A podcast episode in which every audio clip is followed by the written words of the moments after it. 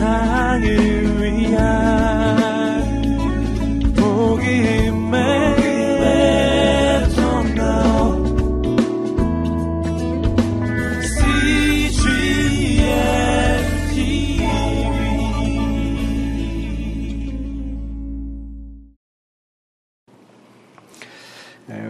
지난주 우리 담임 목사님 통해서 복의 역설, 십자가의 역설을 통해서 믿음을 가진 성도들이 이 땅 가운데 소망을 두고 살아가는 것이 아니라 하늘의 소망과 또 하늘의 은혜를 가지고 살아가는 십자가의 역설의 사랑을 증거하는 삶 살아가야 된다는 말씀을 들었습니다.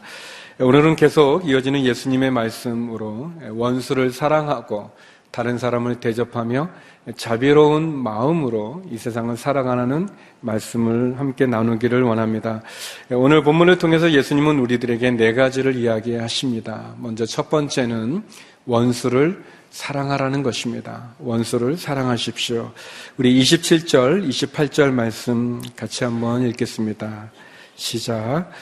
그러나 내 말을 듣는 너희에게 내가 말한다. 너희 원수를 사랑하라. 너희를 미워하는 사람들에게 잘해주라. 너희를 저주하는 사람들을 축복하고 너희에게 함부로 대하는 사람들을 위해 기도하라. 아멘. 오늘 말씀의 시작은 내 말을 듣는 너희에게 내가 말한다라고 시작하고 있습니다. 하나님께서 또 주님께서 우리에게 말씀하기를 원하십니다. 우리가 주의 말씀을 듣는 시간을 우리가 하루 가운데 구별해서 큐티로 우리 경건의 시간으로 드리는데, 큐티라는 것이 두 가지의 질문에 답하는 시간이 아니겠습니까? 첫 번째는 하나님께서 오늘 나에게 무엇을 말씀하시는가? 그리고 두 번째는 하나님께서 그럼 이 말씀을 통해서 오늘 내가 어떻게 살아가기를 원하시는가라는 질문을 가지고 우리가 하나님의 말씀을 대하죠. 사랑하는 성도 여러분, 오늘 이 본문의 시작은 주님께서 내가 너희에게 말한다라고 얘기하고 있습니다. 다시 말하면 이 말씀은 다른 사람에게 주는 말씀이거나 다른 사람에게 적용할 말씀이 아니라 바로 나에게 주시는 하나님의 말씀이라는 것을 우리가 기억할 필요가 있습니다. 그래서 하나님의 말씀을 우리가 나에게 주시는 말씀으로 들을 때, 나에게 주시는 하나님의 음성으로 들을 때, 그래서 나에게 적용할 말씀으로 들을 때 비로소 하나님의 말씀이 살아서 우리 가운데 역사하게 될 것입니다. 주님은 우리들에게 이야기합니다. 원수를 사랑하라고 이야기합니다. 굉장히 어려운 말씀이죠. 원수를 사랑하는 것은 쉽지 않습니다. 어렵습니다. 여기 우리 27절, 28절에 보니까 세 종류의 사람을 얘기합니다. 너희를 미워하는 사람, 너희를 저주하는 사람, 너희를 함부로 대하는 사람, 그 사람들을 사랑하라고 얘기합니다. 참 어려운 말씀입니다. 미워하는 사람, 아유 보기 싫으면 그냥 상대하지 않으면 좋겠고, 저주하는 사람, 아유 그냥 지져라 그렇게 말하면 되고, 함부로 대하는 사람, 아유 그냥 그런가 보다 이렇게 하면 좋겠는데, 예수님은 그게 아니고 다른 사람에게 말하는 게 아니라 저와 또 여러분 자신에게 말한 거예요. 너를 미워하는 사람에게 잘해줘라. 너를 저주하는 사람 축복해주고 너에게 함부로 대하는 사람을 위해서 기도하라고 얘기합니다. 더 나아가 사랑하라고 얘기합니다. 원수를 사랑하라고 얘기합니다. 너희라고 얘기했거든요. 너희, 그러니까 나에게 얘기하시는 겁니다. 멀리 있는 원수는 좀 괜찮아요. 우리 나라를 미워한다거나 우리 가족을 미워한다, 가족은 아니고 아무튼 교회를 미워한다거나 그냥 우리 가문을 그러면 좀 낫겠는데, 우리 개인의 삶 속에 치고 들어와서 내 인생의 불청객 같은, 그리고 거부하고 싶고 만나고 싶고 대면하고 싶지 않은데 나에게 손해를 주고 아픔을 주고 어려움을 주고 고통을 주고 상처를 주는 아주 나쁜 사람, 그 사람을 사랑하라고 얘기합니다. 성도 여러분, 이 말씀은 지키기가 너무 어려운 말씀입니다. 힘든 말씀이죠. 그래서 우리는 이런 말씀을 좋아하지 않습니다. 그리고 이런 말씀은 나에게 하는 말씀이라고 받아들이기보다는 아마 그냥 모두에게 하는 말씀이겠지. 그 모두 속에 나는 빠져있는 모두에게, 그냥 우리들에게, 우리라고 말하는 그 속에서 나는 빠진 우리들에게 하는 말씀이겠지라고 지나칩니다. 그러나 주님은 분명히 너희라고 그랬습니다. 우리 자신을 향해서 주님이 이야기합니다. 원수를 사랑해라. 미워하는 사람은 잘해줘라. 저주하는 사람 축복해줘라. 너희에게 함부로 대하는 사람을 위해 기도하라고 얘기합니다. 너무나 힘든 말씀이고 어려운 말씀입니다. 그러나 힘들기 때문에, 어렵기 때문에 내 마음, 내 감정, 내 인격, 내 능력으로 할 수 없는 그 말씀을 내가 주님이 말씀하시니까, 주님의 말씀이기 때문에, 하나님 말씀이기 때문에 내가 지키려고 노력한다면, 지키려고 애쓴다면, 그 말씀대로 살아가려고 몸부림친다면 그것이 더 의미가 있고 가치가 있고, 그래서 더 그것이 소중한 것이 아니겠습니까? 사도 바울은 얘기합니다. 로마서에서도 예수님같이 우리에게 말씀합니다. 로마서 12장 14절에서 21절에 보면 그런 말씀인데요, 특별히 세 절 14, 17, 21절 말씀을 읽기 원합니다. 같이 한번 읽어봤으면 좋겠습니다. 함께 읽어보죠. 시작. 여러분을 핍박하는 사람들을 축복하십시오. 축복하고 저주하지 마십시오. 아무도 악을 악으로 갚지 말고 모든 사람 앞에서 선한 일을 힘써 행하십시오. 악에 지지 말고 선으로 악을 이기십시오. 예, 사도 바울도 예수님처럼 핍박하는 사람을 축복하고 저주하지 말고, 악으로 악을 갚지 말고 선으로 악을 이기라고 이야기합니다. 쉽게 말하면 너희 원수를 향해서 복수하지 말고, 너희 원수를 용서해주고 너희의 선함으로 그 악을 이기라고 얘기합니다. 저를 이렇게 돌아보면은 이렇게 크게 이렇게 원수 같은 분은 없었던 것 같아요. 아마 인생이 짧고 또 제가 목회자이기 때문에 그런 부분이 있지 않은가 생각이 되어집니다. 근데 원수는 아닌데 원수 비슷한 그런 분들은 조금 있으셨어요. 그래서 근데 제가 군에 있을 때 어떤 고참 분이 계셨는데 이렇게 좀 부당한 거고 이렇게 마음 어려움이 있더라고요. 불편함이. 근데 제가 생각해 보니까 뭐 대학교에서도 그렇고 제가 어느 모임에 가건 또는 어느 이렇게 단체에 속하건 또 교회도 그렇고 이렇게 또 학교도 그렇고 이상하게 좀 이렇게 저와는 좀 불편한, 이렇게 잘 뭐가 안 맞아서 좀 어려운, 껄끄러운, 그러면서 어떤 그분이 힘이 있을 때는 조금 이렇게 어려움을 겪는 그런 일들이 늘 좀 반복했다는 생각을 하게 됐어요. 이제 군대에서. 그래서 생각해보면 왜 이상하게 늘 내가 어디에 가거나 어느 모임에 있거나 이런 분들이 계실까? 왜 이렇게 잘 어려운 관계가 있을까? 아마 여러분들도 그런 경우들이 있을 것 같은데요. 그래서 제가 생각을 했습니다. 이런 어떤 반복되어지는 어떤 그런 관계나 그런 그 스타일의 어려움으로 내가 이렇게 한 번은 이겨내고 싶다. 한번 이 어그러지고 좀 힘든 거를 좀 깨트리고 싶다라는 그런 마음을 가졌습니다. 그래서, 이제 고참 분에게 제가 잘해드렸어요. 그러니까 제 마음은 안 그런데 그냥 제가 그런 어떤 사슬을 좀 끊고 이 반복되는 이 악순환을 좀 이렇게 끊고 싶은 마음에 이렇게 노력을 해가지고 한번 내가 나를 한번 이겨보자 하는 그런 마음으로 이렇게 잘해드렸어요.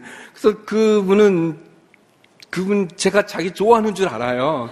나는 아닌데. 근데 이제 그렇지만 제가 그런 거를 다 이기고, 아무튼 부당하게 하지만 그래도 아무튼 잘해드렸어요. 그래서 나중에 이제 그분이 이제 고참이니까 먼저 전역하게 됐는데, 전방이어서 이제 저희 이렇게 세레모니가 이제 다 이렇게 그 위병소에 이렇게 줄 서가지고 이제 그분을 이제 못마트에서 이렇게 보내는 그런 이제 했는데, 그 이제 못마트하고 이제 그분이 이렇게 나가시는데, 저를 또 보고 이렇게 안아주시는 거예요. 너무 이제 친했는데, 좋아하는 사람인데, 후배, 이렇게 쫄병이 아깝만 또 그런 마음으로.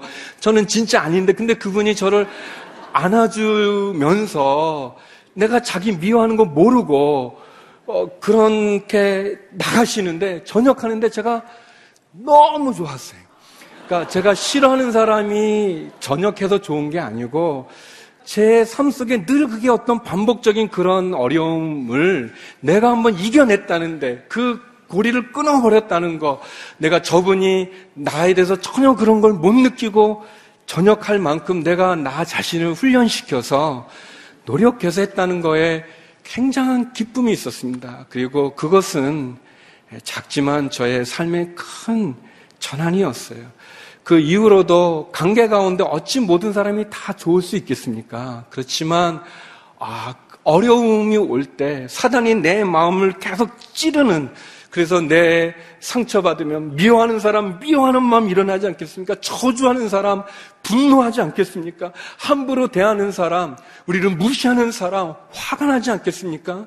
그러나 거기에 빠지지 않고 원수를 사랑하라, 원수를 사랑할 힘도 없고 가능하지도 않고 너무 어렵지만 힘들지만 내 이 마음이나 내 감정이나 내 인격은 그렇게 반응할 수 없지만 주님이 말씀하시니까, 주님이 나에게 말씀하시니까 내가 그 말씀대로 지키기 위해서 애쓰고 수고하고 기도하라잖아요. 기도하라고, 인간의 힘으로는 할 수 없지만 기도하면서 하나님 말씀 따라 살아가고 싶은, 순종하고 싶은 그 노력을 할 때 그것이 더 가치 있고 귀하게 오지 않겠습니까? 주님은 우리에게 분명히 말합니다. 애매하게 말하는 게 아니라 바로 여러분 자신에게 원수를 사랑하라고 얘기합니다. 미워하는 사람, 너를 미워하는 사람 잘해줘라. 너를 저주하는 사람 축복해주고 너에게 함부로 대하는 사람조차도 기도하라고 얘기합니다. 이것이 주님의 말씀이기 때문에 저희의 힘으로는 안 되지만 주님의 말씀이기 때문에 순종하는 저와 여러분이 되기를 주의 이름으로 축원합니다. 그러면서 두 번째 주님은 우리에게 말씀하죠. 다른 사람을 대접하라고 얘기합니다. 남을 대접하라고 말씀하십니다. 29절에서 31절 말씀입니다. 우리 같이 한번 읽어보겠습니다. 시작. 누가 내 뺨을 때리거든 다른 뺨도 돌려대라. 누가 내 겉옷을 빼앗아 가거든 속옷을 가져간다 해도 거절하지 마라. 누구든지 달라고 하면 주고 내 것을 가져가면 돌려받겠다고 하지 마라. 너희가 남에게 대접을 받고자 하는 대로 남을 대접하라. 원수들은 우리를 미워하고 저주하고 함부로 대할 뿐만 아니라 심지어 뺨을 때리기도 하고 우리가 소유한 귀중한 것, 옷으로 대변되어지는 우리의 소중한 것을 빼앗아 가기도 하고 자꾸 달라기만 합니다. 그런데 주님은 이런 원수들에 대해서 선대하라고, 잘해주라고 얘기합니다.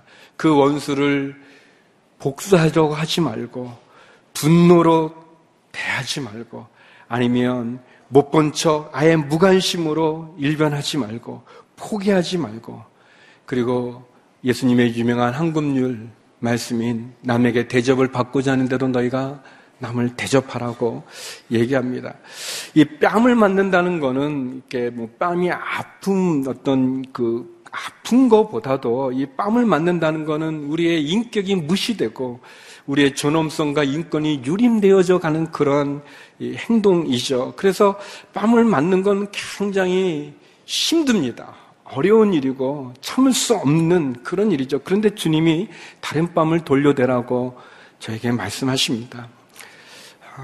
사실 하나님의 말씀은 어렵습니다. 성경 말씀대로 살아가는 건 힘이 듭니다. 그렇다고 우리가 하나님의 말씀을 왜곡해서도 안 되고 타협해서도 안 되겠죠.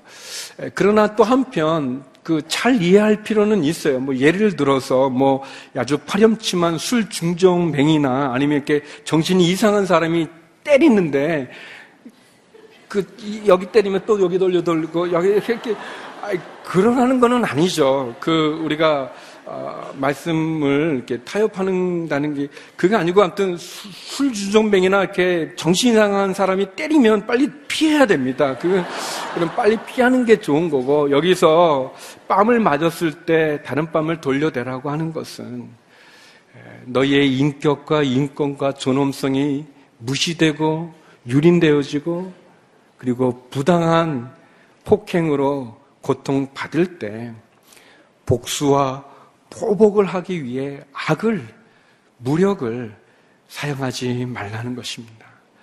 우리가 부당한 악을 당할 때 그것을 복수하기 위해서, 보복하기 위해서 또 다른 악을 대갚지 말라는 것을 말합니다. 도리어 그 원수 갚는 것은 주님에게 맡기고 너희는 사랑하라고 얘기합니다. 우리 겉옷을 뺏어가는 것, 또 이렇게 자꾸 달라고 하는 것은 어떻게 보면 우리의 소유에 대한 것을 주님이 지적하는 거라고 말할 수 있습니다. 주님은 우리가 어떻게 보면은 이 관계에 깨어지는 많은 것 가운데 하나가 이 물질적인 것 때문에 일어나는 일이 많이 있습니다.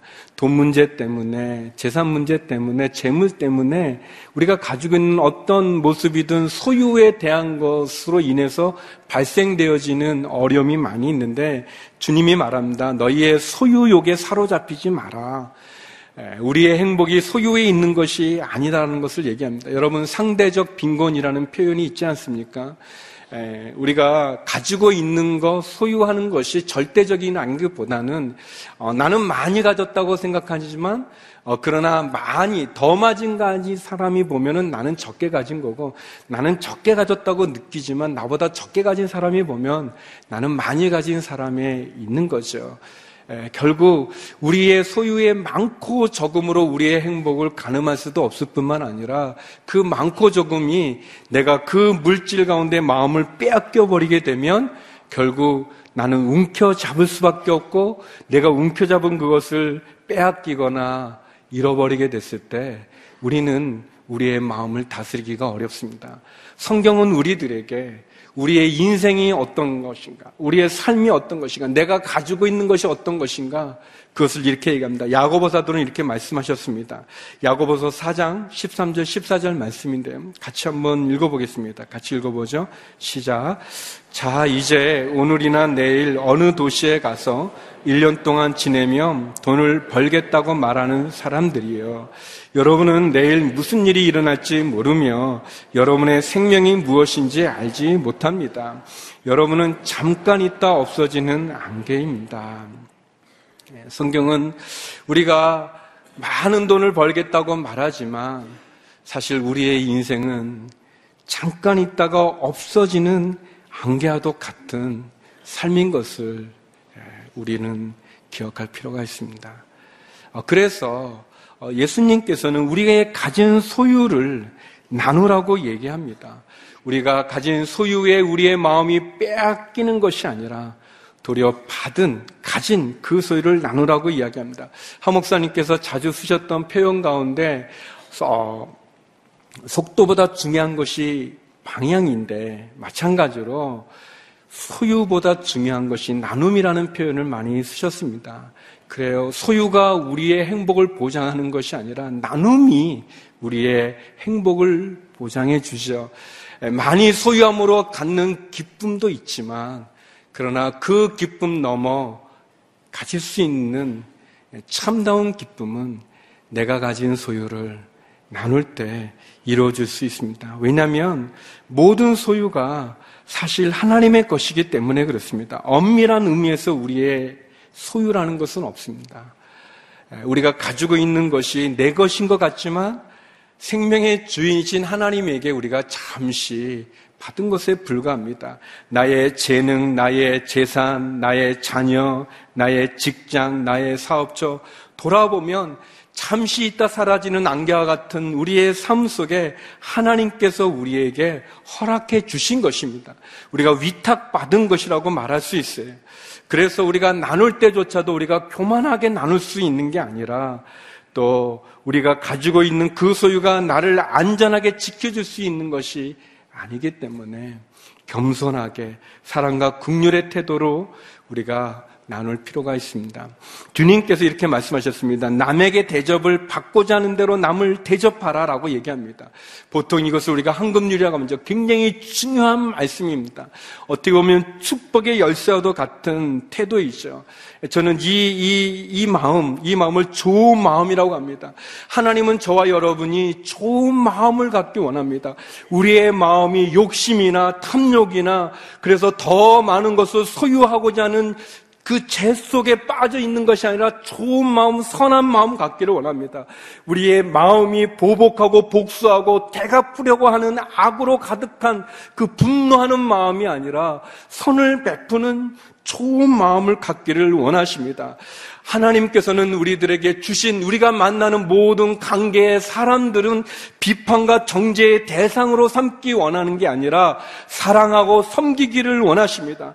하나님은 저와 여러분의 삶이 사랑으로 가득 차여지고 섬김으로 가득 차여지고 나눔으로 가득 차여지기를 원합니다. 예수님께서 자신의 삶과 생명을 십자가에서 우리에게 다 주신 것처럼 우리 역시 십자가를 지고 그렇게 사람들에게 사랑과 섬김을 나누기를 원하십니다. 왜냐하면 그것이 우리를 축복해주는 길이기 때문에 그렇습니다. 제가 자주 싸우지 않는데 어렸을 때 이렇게 주먹으로 싸우는 건 진짜 인생에 몇 번 안 되는데, 근데 한번 이렇게 하다가 많이 맞았어요. 안 돼요, 제가. 그랬지만 아무튼 그냥 이렇게 동네에서 어렸을 때 막 이렇게 싸우는데 제가 또 코가 약해서 이제 코피가 잘 나는데, 근데 이제 많이 맞고 이제 막 울면서 이제 코피 흘리면서 집에 들어갔는데 저희 어머니가 보더니 어느 놈이 너를 이랬냐 하면서 이제 저를 손 잡고 이렇게 나가셨어요. 그 때린 애를 이제 찾으러. 근데 다행히 또 때린 애가 또 밖에 있었어요. 그래서 이제 나갔는데 이제 어린 마음에 이제 너 봐라 엄마 왔다 이제 그러려고 그러는데 그 애를 보더니 저희 어머님이 살짝 데려가더니 돈을 주면서 사탕을 사 먹고 우리 애 때리지 마라 잘 봐달라고 이제 그러시는 거예요. 너무 제가 기대했던 거는 전혀 다른 어머니의 모습인데, 그러나 아무튼 이제, 그래서 그 애가 저를 잘 봐줬어요. 동네에서 이제 잘 사는 거죠, 이제. 안 맞고. 어떻게 보면, 우리들의 마음과 감정은 내가 복수해서 힘을 보여주면 사람들이 잘할 것 같고, 내가 살아있다는 것을, 내가 힘이 있다는 것을 보여주면 그게 더 바른 처세와 같지만 주님은 우리들에게 그렇게 말하지 않습니다. 여러분에게, 저에게, 나는 너희에게 말한다고 그랬습니다. 대접을 받고자 하느냐? 먼저 대접하라고 얘기합니다. 하나님은 저와 여러분의 삶이 사랑과 섬김과 대접하는 삶으로 채워지기를 원합니다. 하나님은 저와 여러분의 삶이 십자가의 삶으로 사라지기를 원합니다. 주님이 빌라도 앞에서 그런 말씀하시지 않았습니까?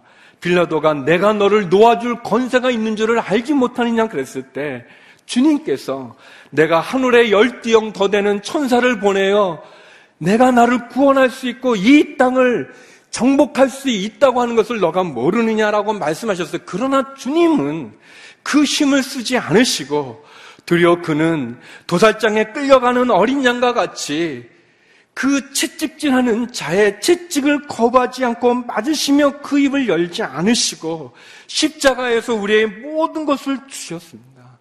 그것이 축복이고 그것이 구원이고 그것이 은혜고 그것이 복음이 아니겠습니까?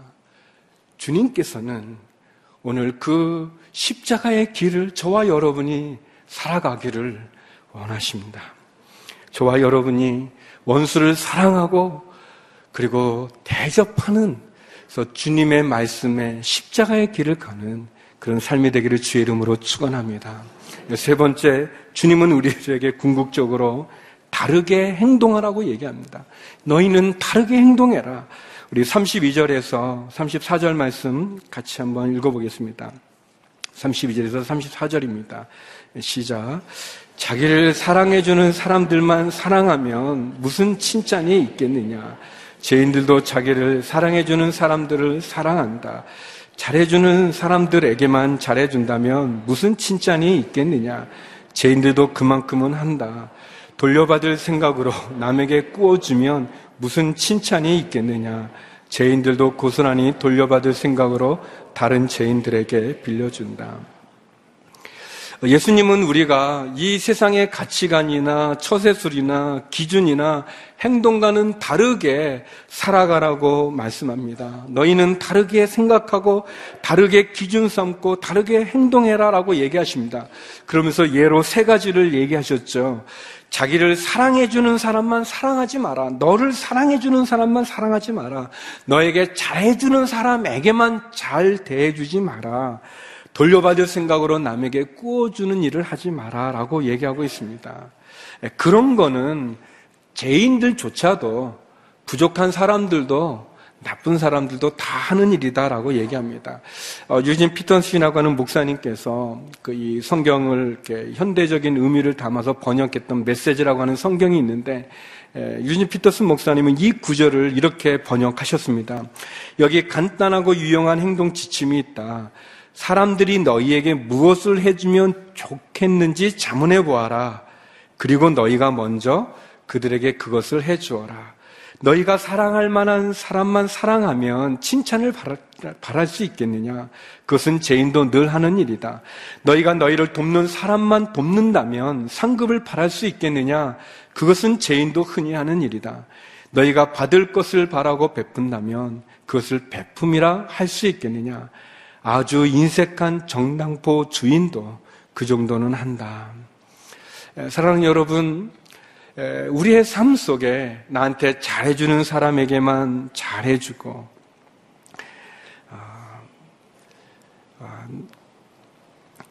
나를 칭찬해주는 사람에게만 칭찬해주고 사랑하는 사람만 사랑한다면 어디 우리의 모습이 세상과 다른 빛과 소금의 모습이 있겠습니까? 성도는 하늘에 소망을 두고 하늘의 상급을 바라보며 하늘의 기준과 하늘의 가치관과 하늘의 마음을 가지고 사랑하는 사람들이 아니겠습니까? 물론 우리는 세상의 기준보다도 못한 우리의 연약함이 있습니다. 그래서 종종 우리는 교회가 세상의 손가락질과 지탄을 받을 때 참 우리는 진실로 우리가 회개하고 우리의 모습을 돌아봐야 되겠죠. 세상에 도덕의 기준조차도 못 미치는 우리의 모습이 있다는 것은 참으로 부끄러운 일이겠죠. 그러나 우리가 세상의 기준을 만족시킨다고 해서 거기에 안주할 수는 없습니다. 왜냐하면 성도는 하늘의 기준을 가지고 살아가는 사람들이기 때문에 그렇습니다. 예수님께서 예루살렘에 마지막 입성하시는 그때 아마도 제자들은 이제 예수님이 왕이 되는 줄 알았던 것 같습니다. 예수님이 왕은 아니어도 아주 높은 위치를 이제 잡는다고 생각을 했던 것 같습니다. 그래서 예수님이 왕이 되거나 높은 위치에 올랐을 때 그러면 그 밑에 누가 중요한 자리를 차지하는가, 누가 높은 자리를 차지하는가를 가지고 다투었던 것 같습니다. 갈등이 있었던 것 같습니다. 또 어떤 제자는 어머니까지, 엄마까지 동원해가지고 친인척의 관계를 해서 이렇게 치맛바람을 일으켰던 그런 제자들도 있었습니다. 아무튼 그런 누가 높은 자리를 앉는가를 가지고 다툴 때 주님께서 마태복음 20장 26절 27절에 이렇게 이야기하셨습니다. 같이 한번 말씀을 읽어보도록 하겠습니다. 같이 읽어보죠. 시작. 너희는 그렇게 해서는 안 된다. 오히려 누구든지 너희 중에서 큰 사람이 되려는 사람은 너희를 섬기는 사람이 돼야 하고, 누구든지 첫째가 되려는 사람은 너희의 종이 돼야 한다. 주님이 말합니다. 제자들을 향해서 높은 자리를 차지하기 위해서 다투고 높은 자리를 앉기 원해서 여러 가지 수를 쓰고 있는 그런 제자들을 향해서 말합니다. 너희는 그렇게 해서는 안 된다. 너희는 그렇게 해서는 안 된다라고 얘기합니다. 큰 사람이 되고자 하면 섬기는 사람이 되고 첫째가 되려고 하면 먼저 종이 되어야 한다고 이야기하십니다. 사랑하는 성도 여러분, 주님이 우리에게 얘기합니다. 너희가 잘해주는 사람에게만 잘해준다면, 너희 사랑하는 사람들만 사랑한다면 그것이 죄인들과 무엇이 다르겠느냐? 무슨 칭찬이 너희에게 있겠느냐라고 얘기합니다. 우리가 칭찬받기 위해서 그러는 것이 아니라 주님이 우리의 정체성을 얘기합니다. 성도가 어떤 사람인지, 교인들이 어떤 사람인지를 우리에게 얘기해주고 있는 것입니다. 우리는 다르게 행동하라고 얘기합니다. 거꾸로 살아가는 것처럼 세상 사람들 같지 않게 살아가라고 얘기합니다. 한동대 이야기 가운데 그런 게 있지 않습니까? 공부에서 남주냐라고 우리가 보통 얘기할 때 한동대 캐치프레이즈 중에 하나가 공부에서 남주자고 얘기했었습니다. 저는 그 말을 처음 들었을 때 너무 좋은 말이에요. 왜 내 그런 생각 못했지? 이 외국 사람들이 우리나라 말 배울 때 이해할 수 없는 그 말들이 있어요. 잘 먹고 잘 살아가 왜 욕인지 이해를 못해요. 너무 좋은 말인데 잘 먹고 잘 사는 그게 왜 욕인지, 그 말을 하면 안 되는지 모르는. 공부에서 남주냐 그럴 때, 모든 사람이 그렇게 말할 때 하나님을 믿는 사람들이 그래 우리가 공부에서 남주자라고 말하는, 다르게 살아가는, 어떻게 보면 거꾸로 살아가는 것 같은 그 모습이 감동이 있지 않겠습니까? 그것이 어둠 가운데 빛처럼, 그리고 모든 것이 썩어져 가는 곳에 소금이 되어지지 않겠습니까? 주님이 우리에게 얘기합니다. 너희는 그렇게 해서는 안 된다고 얘기합니다. 이것이 우리의 자존심이 될 수 있기를 주의 이름으로 축원합니다. 모든 사람이 그렇게 하고 그래야 된다고 말할 때 우리는 그렇지 않은 성도로서 하나님 예수의 십자가의 길을 가는 예수님의 제자로서 예수님의 말씀을 붙잡고 힘들지만 애쓰는 저와 여러분 되길 원합니다. 마지막으로 주님은 우리들에게 결론적으로 자비로운 사람, 친절한 사람이 되라고 말씀하십니다. 35절, 36절 말씀입니다. 우리 같이 한번 읽어보겠습니다. 시작. 그러나 너희는 원수를 사랑하고 잘해주며 돌려받을 생각 말고 빌려주라. 그러면 너희 상이 클 것이고 너희가 지극히 높으신 분의 아들이 될 것이다.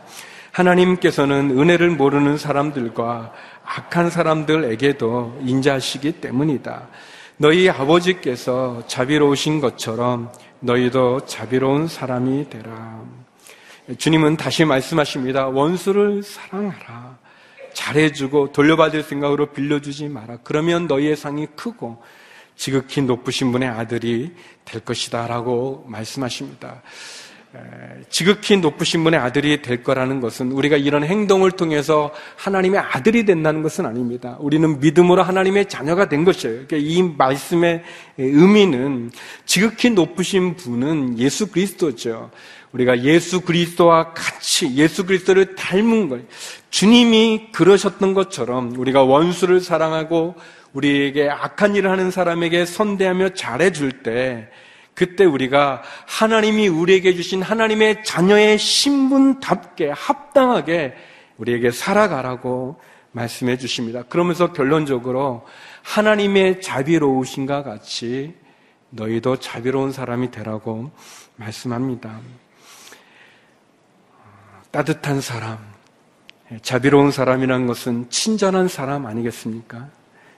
사랑과 용서가 넘치는 사람, 제가 좋아하는 표현으로 좋은 마음을 가지고 살아가는 사람이죠. 그러나 우리의 실제 삶에서는 이렇게 하기는 너무 어렵죠. 힘이 듭니다. 어렵습니다. 그래서 주님께서 우리에게 말씀하시죠. 하나님의 자비하심과 같이 너희가 자비로운 사람이 되라고 얘기합니다. 우리는 우리의 힘으로, 우리의 이성으로, 우리의 생각이나 우리의 감정으로는 이 말씀대로 순종하기가 너무 어렵습니다. 그래서 하나님이 나에게 어떻게 했는지, 하나님께서 우리에게 어떻게 했는지를 기억하고 우리가 그렇게 살아가는 거죠. 그래서 예수님께서 마태복음 18장에 보면 1만 달란트 빚진 사람이 왕으로부터 애원합니다. 그 빚을 탕감받기 위해서 애원할 때 왕이 아무 조건 없이 1만 달란트를 탕감해 줍니다. 그런데 그 사람이 자기에게 100데나리온 빚진 사람에 대해서 분노하면서 용서하지 않으면서 그 사람을 감옥에 쳐넣는 그런 예화를, 비유를 이야기하십니다. 얼만큼 사람을 용서해야 되나요? 용서를 몇 번이나 해야 되나요? 라고 질문 가운데 예수님이 사용하셨던 비유입니다. 이것을 좀 이렇게 현실감 있게 이렇게 간단하게 요약해 보면 그런 겁니다. 우리가 10억을 빚졌어요. 우리가 10억을 빚졌는데 10억을 꿔준 사람이 그 10억을 아무 조건 없이 그냥 이렇게 변제해 줬어요. 공제해 줬어요. 그냥 탕감해 줬어요. 그래서 내가 10억 그 엄청난 빚에 눌려서 그냥 잠을 못 자고 밥도 못 먹고 그냥 막 신음신음 하는데 그 10억이 그냥 탕감 받아서 자유하게 됐어요.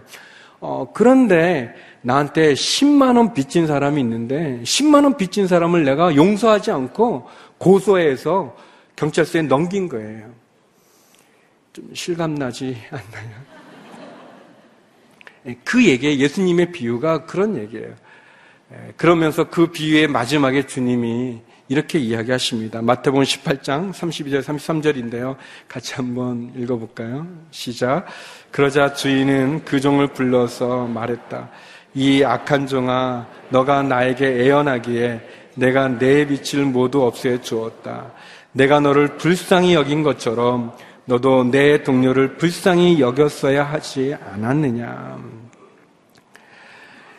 어떻게 보면 우리들이 다른 사람으로부터 받는 그 자성과 사랑과 용서에는 당연하게 여기고, 내가 베풀어야 될 선, 내가 베풀어야 될 사랑, 내가 베풀어야 될 용서에는 인색한 그런 우리의 모습을 주님이 말씀하고 있습니다.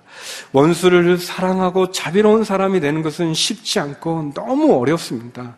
그렇지만 내가 채권자가 아니라 내가 채무자였음을 기억한다면, 그래서 하나님께서 나의 그 모든 빛을 탕감해 주시고 나를 용서해 주시고 나에게 자비를 베푸신 것을 우리가 고백한다면, 기억한다면, 그래서 예수님을 십자가에 못 박은 것이 나의 그 더러운 죄였는데 예수님을 십자가에 죽기까지 그 십자가에 못 박고 칡짓질하고 가시면류관에 씌운 것이 나였는데, 근데 하나님께서 독생자를, 예수님께서 그 피를 다 쏟으면서까지 나를 용서해 주신 것을 내가 기억하고 믿고 붙잡는다면, 그렇다면 나에게 힘들게 한, 그래서 나를 미워하고 나를 저주하고 나를 무시하고 나의 뺨을 때리고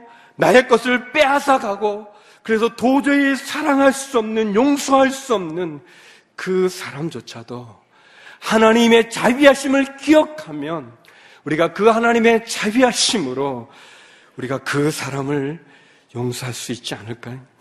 감사와 눈물과 은혜 가운데 원수를 사랑하셨던 하나님의 자비하심을 내 마음에 붙잡고, 힘이 들지만 그러나 하나님 말씀하시니까, 주님 말씀이시고 주의 뜻이니까 그 말씀에 순종하기 위해서 애쓰면서 우리를 힘들게 하는 사람들을 향해서 다가갈 수 있는, 축복하고 보복하지 않고 복수하지 않고 그리고 사랑하고 기도한다면, 우리의 어그러진 모든 관계와 가정, 직장, 우리의 삶의 모든 부분들 속에서 하나님의 아름다운 향기가 풍겨나지 않겠습니까? 그 향기를 나누는 저와 여러분 한 주가 되기를 주의 이름으로 축원합니다. 기도하시겠습니다.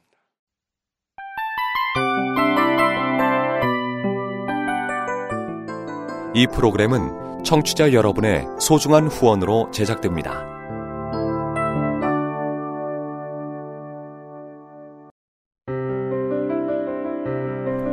안녕하세요. 저는 사우디아라비아에 살고 있는 김정미입니다. 중동 위치한 이곳 사우디아라비아는 종교의 자유가 없고 엄격하고 보수적인 이슬람 국가입니다. 한국에서 자유롭게 예배드리던 저희 가정이 15년 전 이곳에 정착할 때는 영적인 분위기로 인해 많이 눌리고 힘이 들었습니다. 심장병과 갱년기로 외출을 자유롭게 하지 못했던 저는 우울증까지 걸리기도 했답니다. 그러던 어느 날 위성방송을 통해 CGN TV를 시청하게 됐고 영적으로 갈급했던 저의 영혼의 유일한 친구가 되어줬습니다. 얼마 전 CGN TV로 주일 예배를 드리던 저희 남편은 살아계신 주 찬양을 드리며 아픈 목이 치유되는 기적을 경험하기도 했습니다. 외롭고 고단한 일상 속에서 한 줄기 빛과 같았던 CGN TV. 자유롭게 예배 드릴 수 없는 이슬람 국가 사우디아라비아에서 저희 가정이 굳건히 설 수 있는 것은 CGN TV 덕분입니다. CGN TV는 저의 영혼의 친구입니다.